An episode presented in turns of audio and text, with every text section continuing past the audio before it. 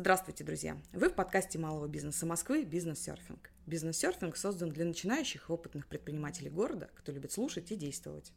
Этот сезон будет посвящен женскому бизнесу. Цель курса – раскрыть мифы о женском предпринимательстве и описать реальную картину. Вдохновить или, наоборот, предостеречь женскую аудиторию от ошибок и сложностей, возникающих на старте и развитии своего дела. Качестве интервьюера в этом сезоне с вами я, Юлия Мурашова, бизнес-коуч, президент Московской молодежной палаты, автор книги «Почва под ногами».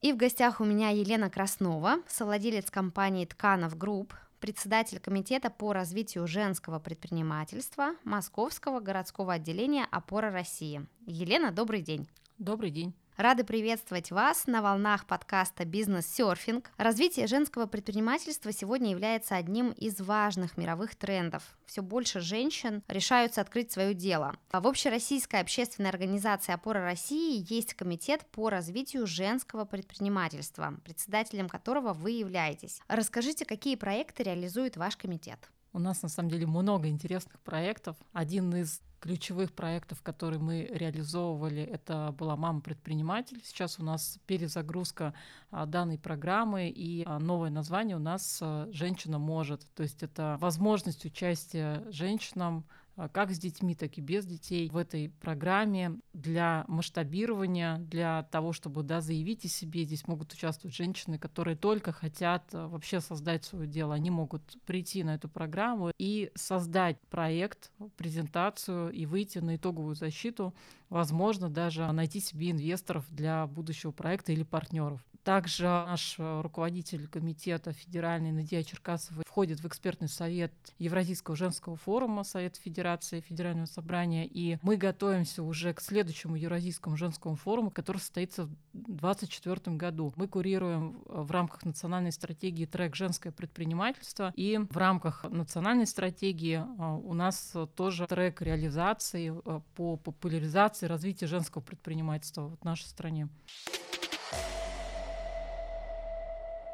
Вы являетесь совладельцем компании «Тканов Групп», занимающейся оптовой продажей тканей. Текстильная отрасль по праву считается одним из самых сложных для ведения бизнеса. Что сподвигло вас уйти с корпоративной работы и начать развиваться в этой сфере как предприниматель? Небольшую предысторию расскажу. А, я уже, наверное, более 20 лет вообще связана с текстильной отраслью. Так интересно получилось, то, что мое первое образование — это техническое, технологическое. Я инженер-химик-технолог в текстильной отрасли. Писала большую дипломную работу по нанотехнологиям в текстиле, изучала различные материалы в заключительной отделке, потом в аспирантуре продолжала эту работу. И когда поступила в аспирантуру, приняла решение пойти по специальности. И тогда устроилась на работу в химическую лабораторию, действующую текстильную текстильного предприятия «Московский шелк». И ну, целью было, конечно, параллельно, да, еще заниматься диссертацией. Но, видимо, судьба по-другому распорядилась, и заместитель директора решил, что у меня есть перспектива в коммерческом отделе и перевел меня буквально через там, полтора месяца в коммерческий отдел менеджером для того, чтобы я занималась оптовой продажей материалов. И так я оказалась в отделе продаж. Через там, 4 месяца стала руководителем отдела продаж. До этого, кстати, никогда не работала вообще в продажах, сама все изучала. И а, дальше через там еще полтора-два года где-то стала коммерческим директором. То есть у меня был такой путь, получается, от инженера в лаборатории до коммерческого директора производственного предприятия. То есть как раз изнутри, да, я хорошо знаю все процессы, наверное, от качества да, до сбыта, до того, что нужно клиенту, ездила на переговоры на заводы, заключала контракты. Что меня сподвигло? Это уход в декретный отпуск. Когда у меня был график, я в 7 утра, в 7.30 приезжала на работу, в 8 утра у меня уже начиналось совещание у директора. Потом в 12 мы только выходили из своего кабинета с огромным количеством дел и задач, и уезжала я, когда уже было темно на улице, то я тогда поняла, что я не готова столько, наверное, посвящать работе, потому что я приезжала на работу, было темно, темно, уходила, когда было темно. И когда родилась дочка, а, тогда я поняла, что надо что-то менять в своей жизни, потому что дальше так невозможно. Просто ни ребенок не будет видеть, да, ни семья не видит. И здесь, наверное, первые мысли о том, а что же дальше. Идти куда-то в найм с маленьким ребенком это фактически невозможно, потому что многие работодатели считают, что женщина с маленьким ребенком, она будет брать больничные, она будет неэффективным работником и так далее. А тогда я начала изучать вообще основы открытия своего дела, изучать вообще рынок, вот так как уже, да, все-таки работая в коммерческой деятельности уже понимала, что это такое, нашла тогда тренд эко-кожу. Она только-только вообще появилась на рынке, и супруг мне нашел бизнес-курсы, оплатил и говорит, ну все, теперь идешь туда учиться. Вот это был его толчок э, к тому, что он понимал, что я просто засиживаюсь, и когда дочке не было еще, по-моему, полутора лет, я уже пошла на вот этот первый интенсив. Потом мы начали создавать сайт потихонечку, начала ездить, искать поставщиков. Потихонечку запустили в итоге интернет-магазин, сайт э, и так далее, зарегистрировали фирму. Вот э, супруг, наверное, стал моим мотиватором здесь, потому что говорит, ну все, ты готова, давай иди учиться. Расскажите, с какими трудностями вы сталкивались в начале пути, и с какими сталкиваетесь сейчас? Ну и, конечно же, как вы их преодолеваете.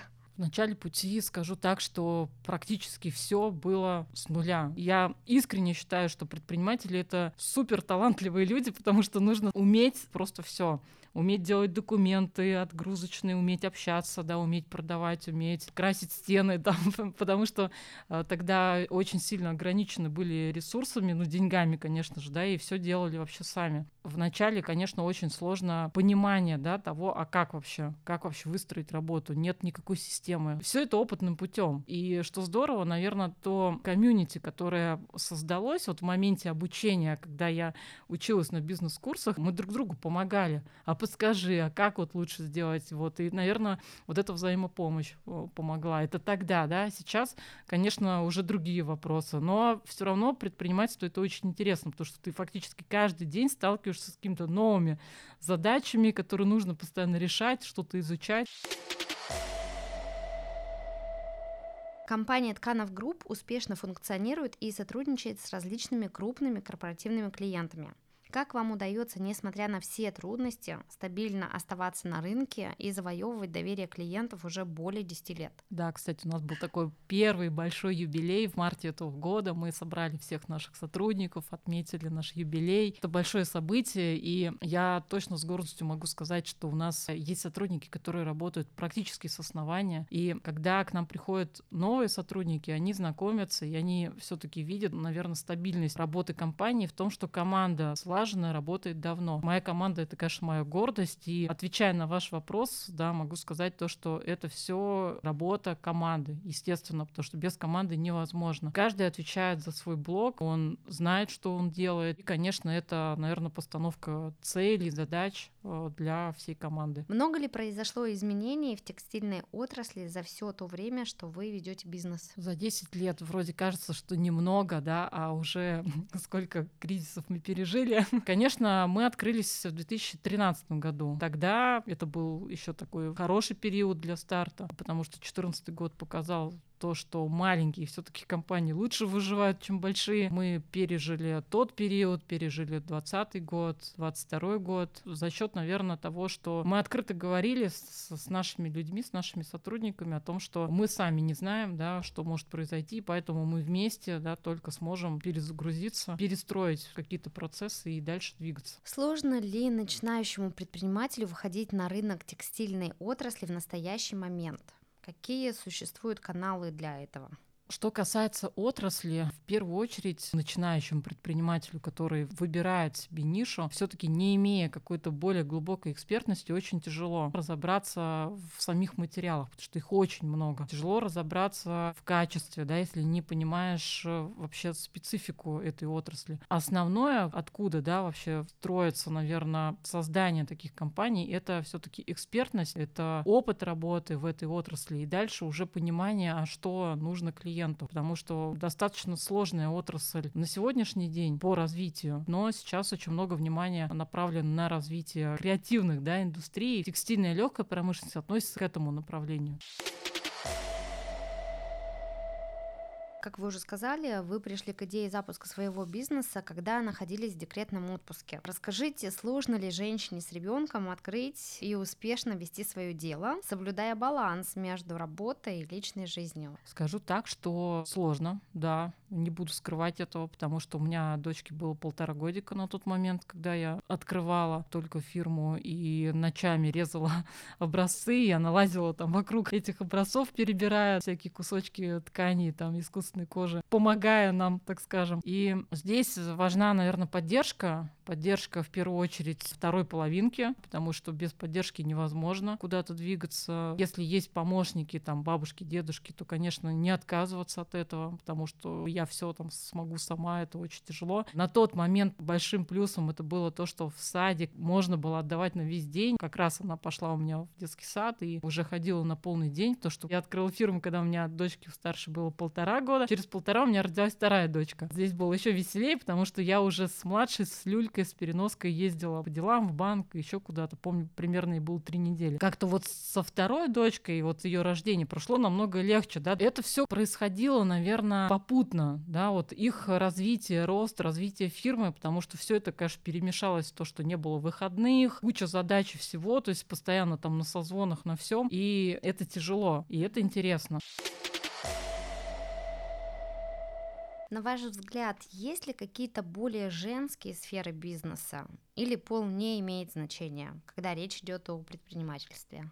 Я просто по опыту нашего комитета да, могу сказать, что у нас есть представительницы совершенно разных сфер. Есть представительницы, которые владеют заводами. Но в основном это семейный бизнес все-таки, где женщина отвечает за там, коммуникации, маркетинг, да, пиар, отдел продаж, может быть, а супруг, например, отвечает за производство, за там, вот такие большие процессы. Есть ниши ну, если рассматривать с точки зрения там чисто женские ниши, в основном это образовательная сфера, связанная с детьми, дополнительным образованием, детские сады, клубы, да, бьюти-сфера, в основном тоже женская сфера, хотя есть и мужчины-собственники, владельцы и там женских брендов, и больших крупных сетей в бьюти-сфере. Все-таки ну, есть предпочтения, конечно, женские, но исходят, опять же, наверное, из того, чем она занималась до, и потом приняла решение идти создавать свое дело. Существует мнение, что у женщин более чувствительный и ответственный подход к ведению бизнеса. Вот вы с этим согласны?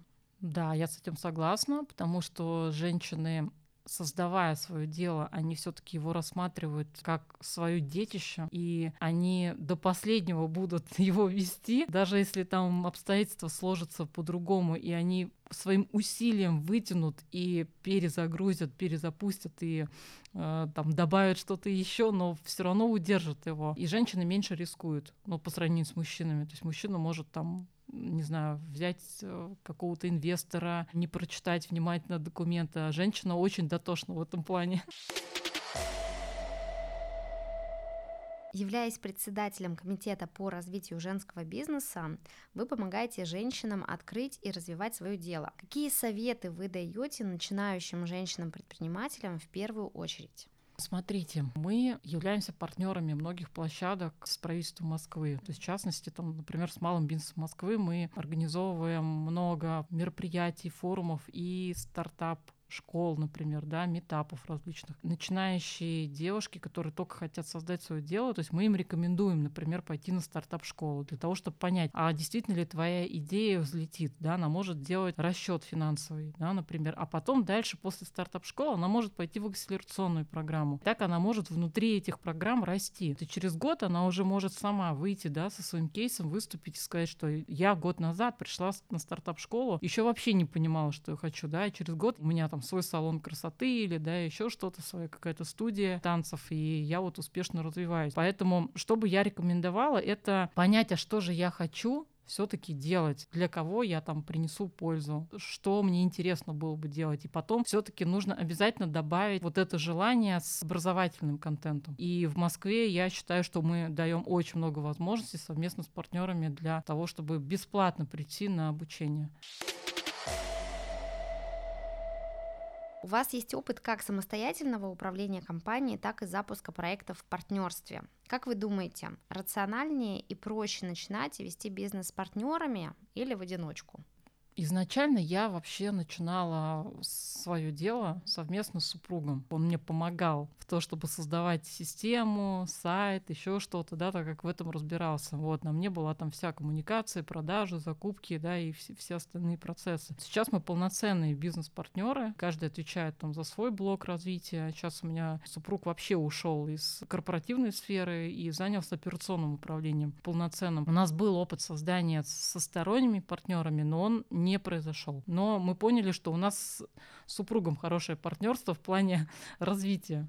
Как правило, начинающие предприниматели очень боятся самостоятельно, потому что когда вроде у тебя справа или слева кто-то сидит, можно разделить эту ответственность и сказать, ну, не получилось, потому что ты не сделал. Сказать, что не получилось, то, что я, очень сложно. Очень сложно сделать этот шаг. И часто бывает, что тот партнер, с которым вроде начали, он может подтолкнуть. Но не факт, что они дальше будут развиваться. Но есть и те партнерства, которые действительно идут бок о бок годами. А сталкивались ли вы на личном опыте с какими-то стереотипами о женском бизнесе? Сталкивалась, да, с такими фразами, ну, что это вообще такое, женский бизнес, тоже мне придумали.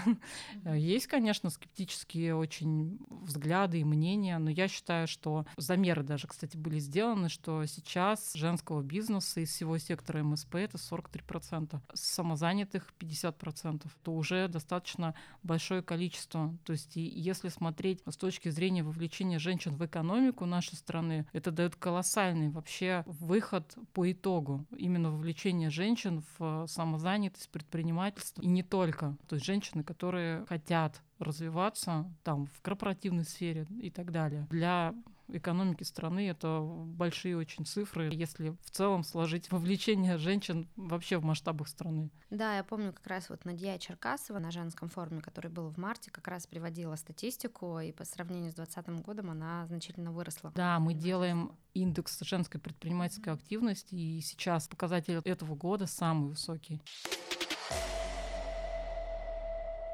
Ну что же, Елена, у меня а, основные вопросы закончены, и каждый раз мы завершаем наш подкаст блиц-опросом. Сейчас я вам задам три вопроса, три коротких вопроса, три коротких ответа. Если бы у вас была возможность пойти на ланч с любым успешным бизнесменом из любой эпохи, кто бы это был и почему? Я бы для себя выделила Аркадия Новикова.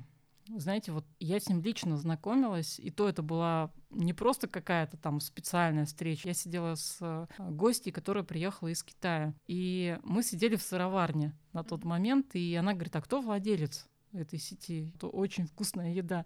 Я говорю, Аркадий Новиков. И как раз в этот момент подходит официант и говорит, а вы же видели, Аркадий вот только что здесь заходил? То он уже, говорит, ушел. Ну, скорее всего, вернется. И моя подруга говорит, ну, он точно вернется. И проходит буквально там час. Мы уже думаем о том, какой же нам выбрать десерт, и заходит Аркадий в свой ресторан и встает возле как раз стойки, где десерты. И она говорит, ну что, давай подойдем. Я говорю, ты что? В общем, она подходит к нему, говорит, здравствуйте, Аркадий, да, очень приятно там с вами познакомиться и так далее. И он с нами начинает диалог, как будто он знает нас давно. И я рассказываю, что вот моя подруга приехала с Китая, и он, значит, достает из кармана какой-то амулет, показывает, что вот это ему в Китае сделали, и что он рекомендует вот такой-то, такой-то десерт десерт. Настолько открытый человек, настолько с, наверное, глубоким каким-то взглядом, и нету вот этого пафоса, да, того, что там кордон охраны, открыт к диалогу. И его, конечно, история, да, уникальна. Мне всегда интересно читать биографию людей. Что произошло, на каком этапе, да, человек, который после армии решил пойти учиться на повара и дальше потом